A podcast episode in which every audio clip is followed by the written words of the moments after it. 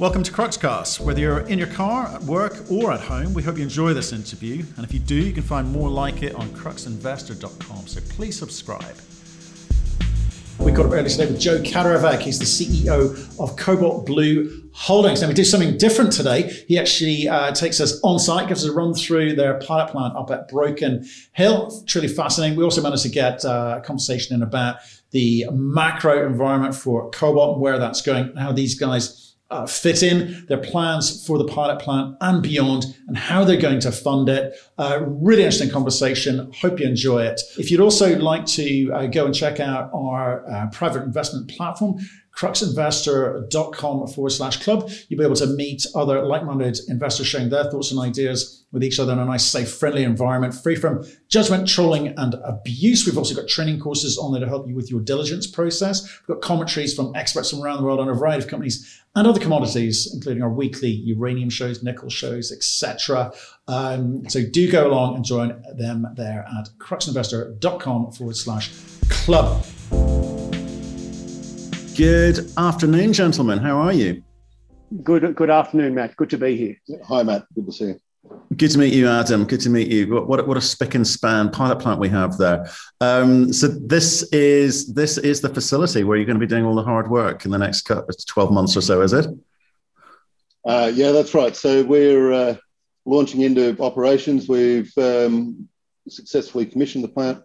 Uh, over the next 12 months, we'll be generating some commercial samples and, and working to optimize the process. Beautiful, beautiful. Okay, like we're gonna we're gonna talk a little bit more detail about that one, but first, um, just want to talk to you, Joe. Um, there's obviously been a few uh, events recently. Volkswagen, obviously, I think the one that sort of sticks out in the in the memory most. Um, just want to talk about market conditions. So we talked in the past about the, the, macro thematic, but just to, for people who perhaps not, you know, been following this story closely, um, Cobalt's had a bit of a sort of up and down ride over the last five, six years. So why should people be looking at the cobalt space now? Yeah, that's a bit of an understatement, Matt. The cobalt price has been a, a white knuckle roller coaster ride in the last few years. Look, um, I think the the cycle that we saw in 2018 was a preemptive cycle, preemptive in the sense of that there is a battery uh, demand phenomenon coming, but it wasn't quite there at the time. What we're seeing today, and in the last 12 months in particular, post the, the COVID lows, has been a reassertion of pricing back to its 30 year normal, so back to around the $25 a pound level. What we're about to see, and I think that's in the next 18 or so months, is a much tighter market as this market, which I think has come upgrade on demand, starts to bear its teeth. Um, you touched on VW earlier. Uh, VW is one of many data points we're seeing where large scale OEMs in the EV space are pinning their ears back on production, on standardization of production, and on creating a supply chain to feed that production. And as they do that, each one of those stepping stones means that the markets come upgrade. For example, um, prior to the VW day, I think consensus was broadly a 15 to 17% EV rollout by 25. The numbers we're seeing now are 25%. By end of the decade, that'll be 50%. There's, that's a huge upgrade based on even six or 12 months ago. And I think that's, that bodes very well for the cobalt market. Well, well, let me let me talk to you about pricing because as retail retail investors, even family offices, we find it hard to actually understand what is happening with the cobalt price. Not not an easy price to get a get you put your finger on um, or gauge how it's going. Obviously, I think last twelve months, my sense is prices have improved, um, but where should we be looking to try and understand what is happening, reprice, and therefore, I guess that the whole supply demand economic. Yeah, uh, look, it's a it's a solid question. It goes back to something you and I have discussed a while ago. Um, the LME is the publicly available, the easy benchmark for uh, cobalt metal pricing. Um, it does not represent the market. It does have some value as a trend indicator, but doesn't uh, represent the broader market, just given that it's such few metal is held on inventory at any one time. Cobalt remains a company to company uh, market, and those pricing that pricing is largely opaque. Uh, the way around it is to use the metals bulletin or similar pricing, which is a phone around to uh, transactions that occur within a certain specification, so volume and quantity. That is published daily, but unfortunately for most investors, that's that's um, subscriber only data. So um, by all means, uh, get yourself a subscription or um, you can wait for research to be pinned. Um, with respect to cobalt pricing last 12 months, it's gone from a floor of about $12 US a pound metal to double that today, so around 25 bucks a pound. So where, where does that stand in terms of an average over the last 10, 20 years? Is, are, are, we at the peak or are we somewhere in the middle? I mean, well, that's just bang on. That's it, that's bang on. The 25 bucks US a pound is bang on the 30 year average. And if you bear in mind, most of that 30 year average didn't have any sort of battery demand in its profile whatsoever. Right. Okay. So that's what we should be looking for. So let's, so let's come back to this Volkswagen um, day. I mean, what are the things that they were saying which encourage you as a cobalt producer and what has, as you say, been a white knuckle ride uh, roller coaster um, of the past few years? What what gives you encouragement that what you're going to be producing is what they need, and are they going to need it in the quantities which you want to be selling at? Yeah, look, uh, two things give me encouragement. Firstly is the technology side. So both Tesla and VW mentioned a range of battery technologies, which are going to go into different phases of their passenger and commercial fleet. So at the low end, low range, if you like, the cheap end, um, there will be non-cobalt batteries, this LFP formulation, um, typically uh, city commute style, style ranges. At the mass market end, There'll be two competing technologies this high manganese battery, which to date is a, is a laboratory wish. Um, and um, according to our internal sources, at least the back end of this decade before we get any commercialisation from. The other competing technology, which is here and now, is um, NCM, nickel cobalt manganese, or NCA, nickel cobalt aluminium um, batteries, and they'll capture the vast majority of that uh, mass market passenger uh, vehicle. Um, the other thing is scale. Uh, Tesla is trying to uh, effectively own its own production chain upstream to the point of mining. Uh, VW have said, no, we want to control it. So we'll create an ecosystem through this unified cell um, uh, battery concept. What does that mean? It means they're going to build 240 gigawatt hours uh, of capacity in Europe, which is considering it's eight today, that's a massive scale up. They're going to do that within the next 10 years. And they've said to their suppliers, are you in or are you out? And if you're in, you've got to conform to that technology spec and this particular uh, prismatic specification. So all that means that they're controlling their upstream, creating an ecosystem that's friendly to them, reducing their economy or their cost through economy of scale. I think the world's headed to four, five, six of these different ecosystems. Uh, for example, GM and LG Chem have a, another battery variant called the Ultium. And I think with those four or five or six ecosystems, that will be the future come the end of the decade, and all of those will be beholden to cobalt. So, but again, I'm trying. Again, I'm trying to. I'm trying to work out what the buyers are thinking at the moment. Obviously, we we we talked to a lot of battery metal companies uh, around the world, and they're all telling us the big supply demand deficit that that that they're seeing. But what are you actually hearing? What's the anecdotal uh, evidence which says these guys are keen to nail down supply for the next five, ten years? Okay. I'll give you two. One is two months ago, um, the samples that uh, this facility and Adam and his crew are producing, we had about 10 or 12 partners who wanted product. Today, that's 32 and growing. The sheer volume of, of demand on that sample tells us there's underlying commercial uh, volume. So that tells me that there's a real demand for a new project, a greenfield project, particularly of ethical cobalt. The other one is direct conversations with key battery manufacturers. I, I may have mentioned the last time around that one of the world's biggest EV uh, producers uh, in a conversation has revealed that they're now net short 23, 24 um, cobalt. So six months ago, uh, they had fulfilled their procurement requirements. Now they're actually short because in the last six months, the EV makers have upgraded their procurement as well. So, um, really, what we're seeing is, I guess, on a 22, 23 basis, we're starting to see some tightness. On a 24, 25 basis, we're seeing some real market deficit based on those anecdotes. But are we? We're seeing we're also seeing a lot of long-term cobalt um, supply deals happening as well. You know, company to company stuff, right? So that's that's what we're reading out there. So doesn't that affect what you're saying? Well, that's you. You and I are, are on the same side of the coin. What you're seeing there is company to company procurement, which is effectively satisfying their requirements for long dated cobalt. So traditionally, the market, the annual market that exists, um, has looked out one year or so in terms of indications of, of, quantity. These guys, which are in the public domain, the SKs, uh, the Samsungs, the BMWs of the world, and the Teslas, are all looking at two, three, four, and in most cases, five year deals. I'd be surprised if the duration came in earlier because um, these guys need to produce EVs on a seven to eight year um, forecast. So I actually think that duration will go out.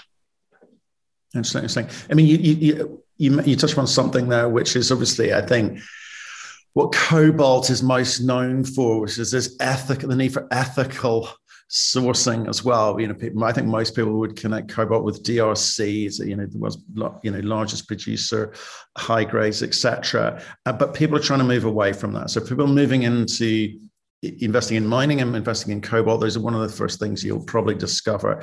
So obviously that helps that you're not sitting in with the DRC with with your conversations with some of these metal buyers, with some of these OEMs, etc. But um, you know, is that a reality? Because we're going to need all the cobalt supply, aren't we, going forward? That's what that's what you're saying to me. There's not enough of it. Yeah, look, um, let me answer it two ways. One is the project we have here underpins an EV's production run of 5 million electric vehicles. So if you, uh, if you were to take all of the offtake from this project across the next 20 years, there's your first 5 million vehicles, which is an audacious number to start with. Ethical cobalt, high quality uh, cobalt. We are also seeing um, the first of NGO style action in the DRC, where they're looking to create a, a cobalt fair style alliance, where we're looking to clean up some of the village and artisanal based uh, production that's all about produce, all about working under uh, uh, sustainable conditions, not working underground under hazardous conditions, uh, getting a fair price for their cobalt. We're starting to see some of that happen. So I think you'll turn some of the non-ethical ultimately into sustainable cobalt. It's your, I guess it's a question mark what it really determines ethical cobalt. I think, as I said before, you need to appreciate these as people's livelihoods. So I wish the people in the DRC that artisanal uh, source the best of luck, and they deserve to make a living from that cobalt. So if it can be, um, if it, you can create a more sustainable and ethical outcome, I think that's a good thing. Uh, but those pressures are already there. But none of that answers your core question: is is there simply enough cobalt to go through? And the answer today, based on what we're seeing, is there there won't be, and therefore there will be a price rationalisation going forward into the batteries. But this is why battery designers are trying to design cobalt out of batteries, isn't it? Absolutely. I mean, it started off being a twin argument of ethical and, and cost. Now it's largely on the cost side. Look, there is a race to thrift cobalt. There's no doubt today's chemistry, which is largely transitioning to a 622 NCM. So that's going to be the mainstream next 12 months, will be accelerated to an 8.1, maybe to a 9.5, a half, etc. And all roads, in my mind, lead to a a four to five percent cobalt content in the cathode over the next four to five years. That acceleration will help mitigate some of this supply risk. But even with all of that said, it's tough to see how that supply will be uh, brought to the market that'll satisfy this scale of rollout. I mean, so given that, are you seeing any changes in cobalt futures at the moment? Are people getting nervous about battery designs? Are people uh, cognizant of you know there'll be different use cases. So you know like you say um, the, the, the supply probably won't be there necessarily for uh, you know uh, for, for, all of these OEMs based on the, their predictions of what they're going to be needing. Yeah so interestingly enough we are seeing now um, some long dated um, cobalt futures contracts being entered into on the long side by some branded, let's call it branded battery and or EV makers. And effectively, they are long those contracts. These are cash settled um, because they're short the underlying. So they want to physically hedge their exposure on the underlying. So as you read about a long dated contract between Glencore and X party, uh, what you what you don't see is the underlying detail, but what you can see through the futures market is how that counterparty then hedges that risk financially through the futures market, and that's that's been a real phenomenon in the last 12 months. Okay, so, so, let's just again, again for people perhaps new to this, remind people what you've got there at Broken Hill. We'll talk about the, the pilot plant in a second, but outside of the DRC, um, not a lot of cobalt, um, you know, developers. What have you got there? Look, as a project, we have a very large and long dated uh, cobalt project. Large being at three and a half to 4,000 tonne of metal equivalent. So that's about 17,000 tonne of this cobalt sulfate product, the battery ready product. That's a top five uh, global mine ex Africa. That's a top 10 mine if you include Africa. It's a standout in terms of ethical uh, jurisdiction. And that chain of custody all the way to the battery maker is something we want to participate in. It's low cost. So we're uh, making, and Adam and the team here are looking to, to prove up uh, a $10 cost or better at a US dollar per pound level for the MHP. And that'll put the project in the, the bottom quartile on a cost basis. So very, very cost competitive. On a capex comparison, this uh, project is about one third to one quarter of any global peer because it's a pure cobalt focus. We're not making nickel, we're not making copper. We don't have all that capital cost associated with it. Or I might add, the inefficiencies of trying to um, process polymetallic streams. So we've, we've, we've got a bloody minded focus on just the cobalt. We're very good at it.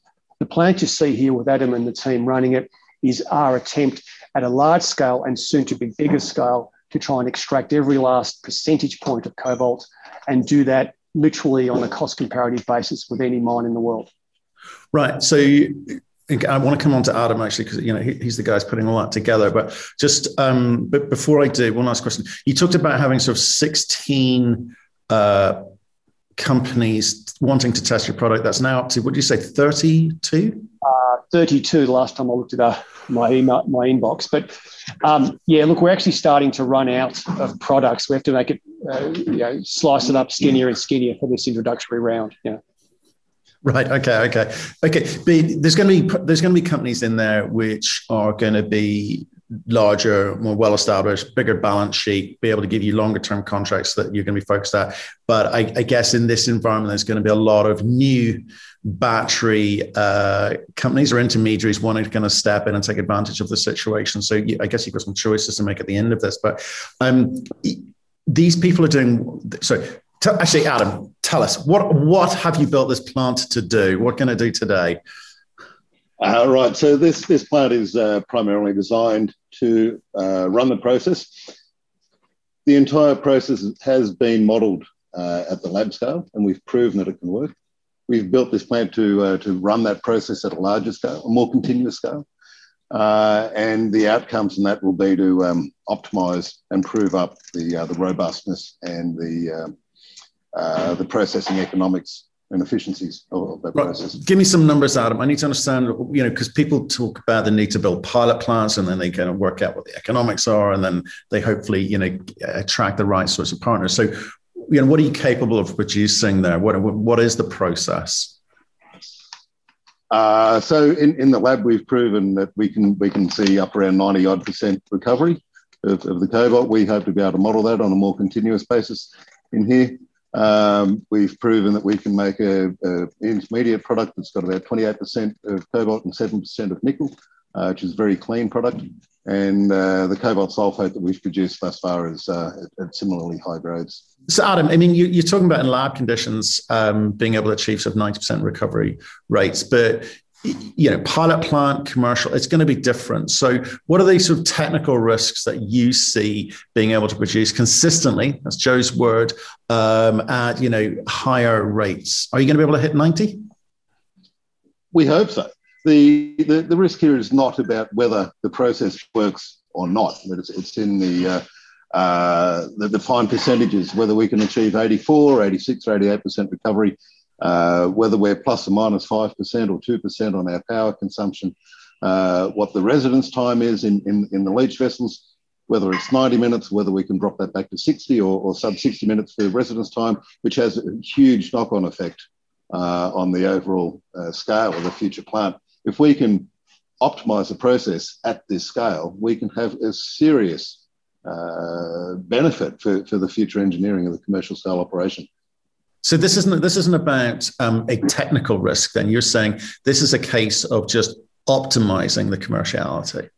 That's right. Yeah, there's it's, we're all about optimization at this scale, and and that's that's part of the, the driver for doing a pilot scale plant first. Uh, before we then step up to the demonstration plant, we we really need to make sure that demonstration scale plant works at the most optimal conditions that it can. Okay, interesting. So, um, what are you giving to your partner? What are they What are they expecting from you, and what are they doing with it when you send it? When um, so when they receive it, rather, I should say. Yeah, I, I, could probably uh, offer an initial answer. Look, there's two scales of plant um, that Adam and his team will be building and operating. The first you see behind you is pilot. Uh, we'll be looking to make up to 150 kilogram of both the intermediate MHP and the final cobalt sulfate. Um, they're purely for sample um, introduction purposes, if you like. Here we are, we're in this uh, quirky Australian town called Broken Hill, uh, which, by the way, is the home of Australian mining, if you haven't heard of it before. And here's a sample that we believe is commercial, and it's so it's so late cobalt, we think it's a premier product. The second scale of test work, which is the demo plant, I'll let Adam talk to the demonstration scale shortly, we'll be looking to uh, effectively ship up to 100 kilogram of sample per client. The big difference between the two scales is that the larger scale allows us to then pre-qualify on a supplier basis to those particular battery makers. And with that scale also is repeatability. So at the plant here, we'll have to make 10 kilos of MHP and then another 10, another 10, and so on and so forth. And once you've made six or seven of those and they're all identical on the assay and they all meet spec, then your um, uh, qualifications really only just begun. Then they start auditing you technically. They start auditing you in terms of your ethical credentials. They'll send people here to make sure it works. They'll send people to the site on the mine. All that is done typically today before you pre-qualify as a supplier. And all that can take 12 and in some cases 18 months. Right. So why should why should investors get excited now if it's going to take 12, 18 months? Why should we be looking at you guys? Because that's a simple example of one commercial partnership, if you like. That's the textbook approach. But against the backdrop of significant market deficits, how many of the larger players do you think are going to wait to the 18 month process to make sure that all of their audit uh, samples are, are, in order, audit uh, processes in order before they come and put a foot on some offtake or a foot on the project? It's really about providing enough proof of concept starting today with this plant that will give confidence to project partners to come in and make those investments. I'd put it to you that we're going to get a, a, fair bit of interest right here and now with this scale of production, and that will only build. I don't think I can't think of too many partners going to wait to all of the end of that process. Sorry, rather to the end of that process before they start galvanizing some action.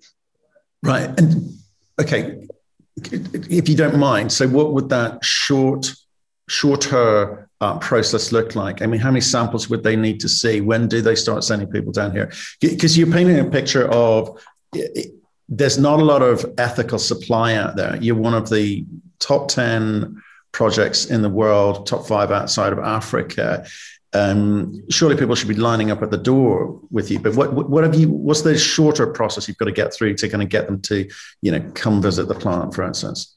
Yeah, so I'll, I'll just preface my answer by saying the world is replete with failed metallurgical processing. So um, there's there's umpteen number of projects globally that have some smidgen of cobalt in their production base that are knocking on the doors of these battery makers. So I'm not surprised that they're cautious. I'm not surprised based on, on their history that have invested significant capital and at times have come up short on the processing. What you see behind you is our direct attempt to answer that. What scale of proof do these guys need to get excited about our project? What does that look like? It means them receiving the sample and saying, This is interesting, give us some more. We'll have to see how much additional product we can make, and again, repeatable product. Bear in mind, demonstration scale plant is coming in Q1 next year. We're looking to commission that this year. So once there's sufficient scale, and that could be a, a handful of samples, we can start to enter into negotiations with partners that preempt success. In other words, preempt a successful demonstration scale, but talk about commercial transactions today.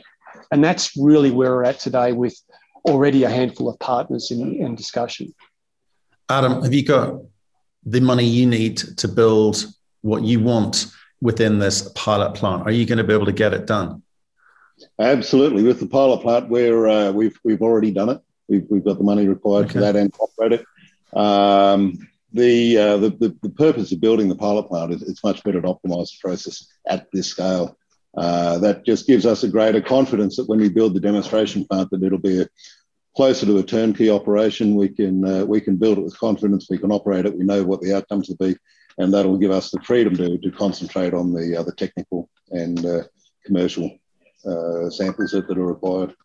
Okay, and with regards to the demo, know Q1. I mean, it's it's twelve months away, but that's not that far in the in the scheme of things. So, so what happens here? Is it a modular affair? Is this? Would you go and build or buy another shed and, and kit that out? How does it work? It'll be it'll be a, a, kind of an upgrade, an extension to the equipment that we already have installed. Um, the equipment that we've installed at the moment has a relatively low level of automation, uh, quite a good degree of uh, data collection instrumentation in it, but um, it's more designed for, for small uh, batch-wise operations. The demonstration plant will be expanded compared to where we're at currently with, with additional pieces of equipment uh, to allow us to run on a continuous basis, but also at an increased throughput rate. So we'll be able to generate much higher uh, volumes of, of samples uh, in, a, in, a, relatively short period of time. Okay, and with so just in terms of the a little bit of finance, if you don't mind, is um, to build that you're going to go and need to raise a bit more capital, are you? Yeah. So look, we're we're fully funded through pilot plant, as, as Adam suggested. Right. So that, that's thirty odd partners with sample out there. Um, uh, in terms of what we've got on the balance sheet, we've got about 7 million Aussie dollars on the balance sheet at year end. Um, and we'll be looking to come to the market some stage Q2, Q3 to get us through demonstration scale plant. But we'll be very opportunistic because I think uh, a the self help here is, is is very strong. The ability then to hopefully convert some of these uh, sample partners into real project partners. But I also think the backdrop, the macro is very strong as well. So in both cases, the trend will be our friend, and opportunistically will come to the market as needed. Right. Okay. But that will be helped if you do have a project partner. You, raising capital when you've kind of got a piece of paper, more than an MOU, more than an LOI, something meaningful. So does that give us a clue to the sort of speed that you were talking about with regards to this shorter process? Yeah, careful what you wish for, Matt, because if, if we're successful with a partner, it may well eliminate the need for a capital raise. Now, let me be very, very specific because a lot of people watch these interviews. If we're successful, it may alleviate if not eliminate some of the need for future capital raising. So if you're if you are successful, a project partner can come in and that takes the burden of the capital requirements off you. If you're not successful, but are still in strong discussions, you can then mix that up or rely solely on an, on an ASX or, or equity style raise. So um, our optionality grows as this pilot plant is produces and, and, and sample partners are contacted. Okay, but that's that's a process you're going through Q2, possibly Q3, but at your election at this point until you feel comfortable about the options on the table for financing? Yeah, look, at the uh, I've had a, a, plentiful discussion internally, and we're just going to be opportunistic as to where we go. I think we've set ourselves up with a very strong tailwind. And one of the things, if I could just add, uh, Matt, is um, we focused a lot on the upscaling of this plant to demonstration scale. But more recently, we've announced to the market a cobalt in waste streams project, which is our ability to do much smaller scale test work in other jurisdictions. Well, the, the, the, this one I talked about because that's a um, that came out just the end of March, thirty first of March. It came out. I did want to talk to you about that one because I, am intrigued because you've you're going through a process of proving what you've got at Broken Hill, and then you seem to be talking language, slightly confident language. I don't know if it's overconfident of looking at waste streams from other projects. So What's, what's driving that? You think you've got some sort of USP in terms of your technology, or you've got capacity? I mean, shouldn't you be focused on one thing at a time? Yeah, look, um, I think that's your classic dilemma. Do you uh, do you leverage out your intellectual property, or do you just focus on what your, your core knitting, which in our case is the, the Broken Hill project? The plant behind us is effectively a, a $3 million key to unlock um, some of the key processing uh, challenges. Um, but the plant behind us allows us, without distracting from Broken Hill, to do smaller scale test work. In your camera shot, and Adam can point out, do you want to just talk through the, the POX reactors and the fact that there's. Uh, sure. So, I guess to, to, circle back to your point, we are kind of focused on uh, that one thing, which is proving the cobalt uh, blue processing technology, and we're looking at alternate feedstocks. The plant is currently configured for the Broken Hill Cobalt project, which which will take material at, at uh, you know the, the sort of that, that production rate. Um, the heart of the processing technology is this bank of, of autoclaves, pressure oxidation reactors. Uh, for the greater project, the Broken Hill Cobalt project, we'll utilise all four of those for the, um, the demonstration plant. Will actually expand and extend this train, but for the smaller scale operations, we can isolate these and we can use them independently of each other. Uh, so we can we can then carry out small small scale testing using the same equipment, using the same process, but proving the, the, the robustness of that process and technology as it applies to various feedstocks. So, what's the so, demand out there? I mean, what, how have you got into this? Did people approach you, or are you just hedging your bets? I mean, how, how does that work? Um, so, in, in, the last three years, we've had three, four partners, uh, two in the local Broken Hill and South Australian area, and two up in uh, in Queensland. Uh, starting with Queensland, that's an area that's mined more cobalt historically than we have in resource by, by a great number. Um, most of their cobalt has been locked in pyrite or pyrite like structures and has gone straight to tailings or waste dams. So historically, it's been too hard to process. It goes into a waste stream. Our project, or our process, I should say, has been tested on two of those particular uh, ore, ore types and it readily shows recoveries of around 88, 89%, very similar to what we've got at a bench level with ours. Because it's already mined, it's already in a waste form, you can take a third of our cash costs away to make a similar product from, from a, a waste stream up there.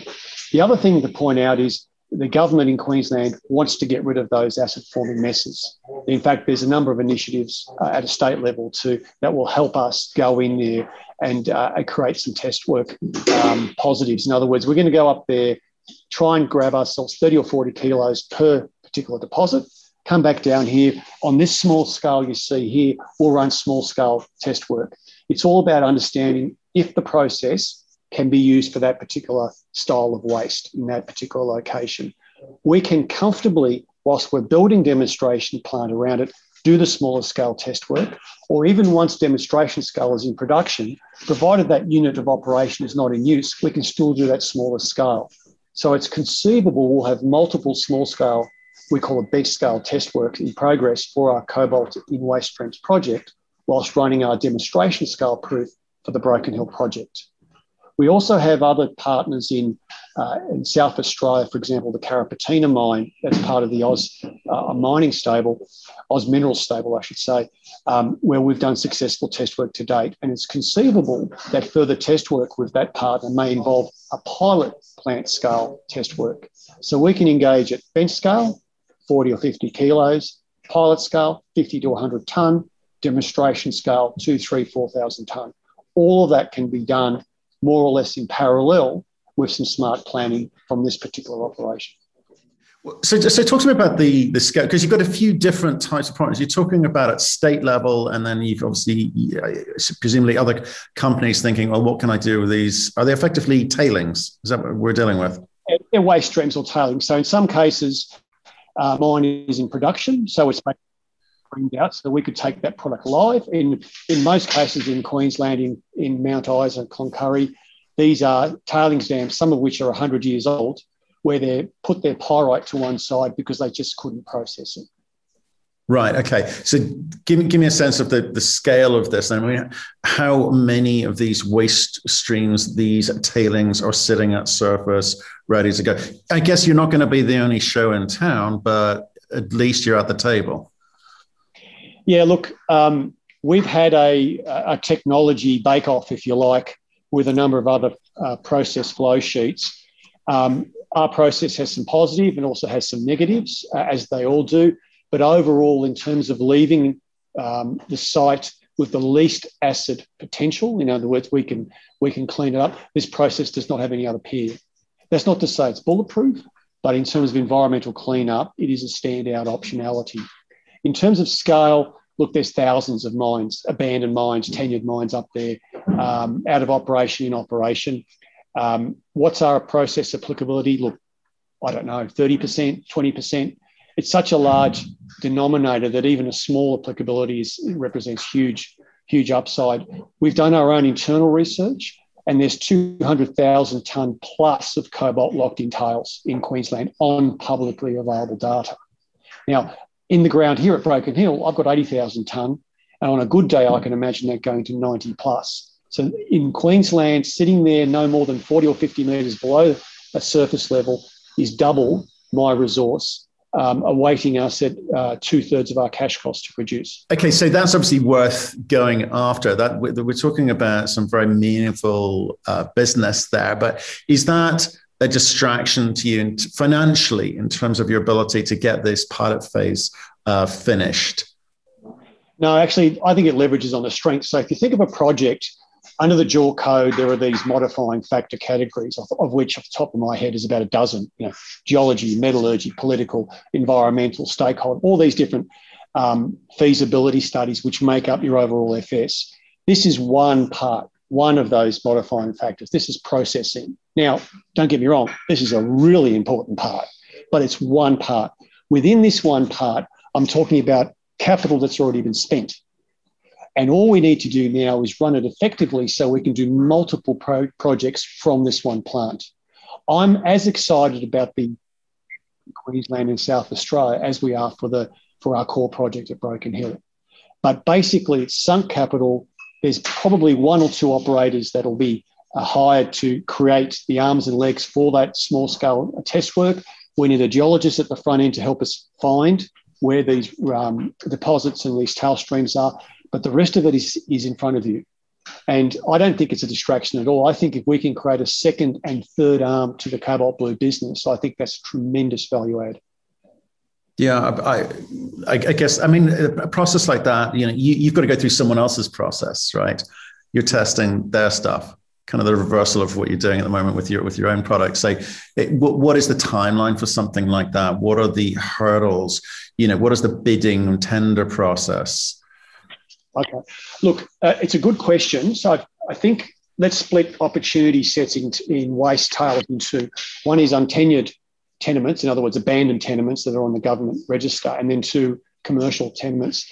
Um, whether untenured, I think the hurdles to entry are pretty straightforward. We've already had uh, some discussions. I need to be cautious of revealing too much, but some discussions with respect to taking those samples and then running them here and understanding what the upside is the government's view is get rid of the acid forming mess, and then let's talk about the economics once you can prove up the process. Uh, I think the time to market there is pretty quick because there's really no hurdles and you've got the regulator that's aligned with you. Where it's tenured tenements, um, sure, you've got a commercial negotiation, but imagine the strength that we have when we knock on the door. Hey, we can take this through no cost to yourself, run a sample program at 20 or 30 kilos, come down and have a look at it. Come and meet Adam and the technical team to prove up that the process is, is, is alive and kicking. If that proves up, then the first economics prove up. Once those economics prove up, we can then start to have a commercial discussion over what that project would look like. But also, picture from our side, we can modulise this approach, uh, divest it to, to, uh, to Queensland. They've got a main gas line there, so energy is relatively plentiful. And then we can work our way from site A to site B to site C, effectively hoovering up these tails down and producing this product. So I can't give you an answer of what that uh, timeline looks like in those commercial um, discussions, but I can tell you when you're competing against yourself to try and develop these waste streams, it shouldn't be a difficult conversation. Yeah, you, would think. So the untenured one, I guess, different set of economics from the commercial ones, because you know the state's concerned about a cleanup exercise. I'm, I'm just trying to think of you know in terms of your green credentials. I guess this extends those when you're talking about funding for things like a commercial plant. Yep. Yeah, look, um, the timeline, if, if, if a project's in operation and you've got a license to operate, the timeline to produce a feasibility study for that particular opportunity, given that the met's here and we can turn that around sample base two to three months, bigger base, you know, maybe six months in terms of test work, that turnaround's incredibly quick. If you try to do that level of test work using laboratory facilities around Australia, and I'm looking at them as I say, um, if you try to do demonstration scale you'd, you'd be there for years. You probably wouldn't even do it because you couldn't commit labs to that scale of work. So our ability to turn that around quick, create a feasibility study with real economics, and then enter into those conversations, that puts us in a pretty strong position. I mean, it's, it's interesting. It, it, and what? Sorry, sorry to go on about it. I'm just. I was intrigued when I saw this waste streams project uh, announcement because I just wondered what that would mean in terms of your ability to produce, you know, a meaningful volume of of, of, of product. I, I, the cleanup bit I get, I can understand the benefit of that, but you know, what would that mean to your output numbers? I guess at this stage, way too early to say, but the the optionality is there. Well, I, I think the fact that there's twice as much cobalt in tails just in that one jurisdiction as we have in resource. Wow. Still for you to speculate what the upgrade is. Look, I, uh, my vision for this business is that it has multiple assets. The core flagship is what you see in front of you, but the ability to transpose this intellectual property into other jurisdictions is very, very strong. And to put a second and third project underneath our banner with a commonality of IP I think is a very strong proposition. Things just got very, very interesting, Joe. Um, well, look, um, look, I appreciate the update, and, I know you're you're up there, and I think there's a shift change happening in the background, so there's, a little bit of background noise there at times. Um, but I appreciate your time today, and Adam, lovely to meet you um, and, and and actually see what you've built uh, and are building up there. So, um, so thanks for that, and Joe, um, stay in touch. Uh, fascinating, especially Q two Q three decision on a commercial plant. Yep, perfect. Thank you. Uh, thank you, Matt. I appreciate the opportunity to speak to you again. Thanks, Matt. Thank you for listening. If you've enjoyed the interview, why not subscribe to Cruxcast or our website, cruxinvestor.com, and of course our YouTube channel, Crux Investor. Plus, you can catch us most days on Twitter and LinkedIn. We really love getting your feedback, so please keep it coming, and we'll speak to you again soon.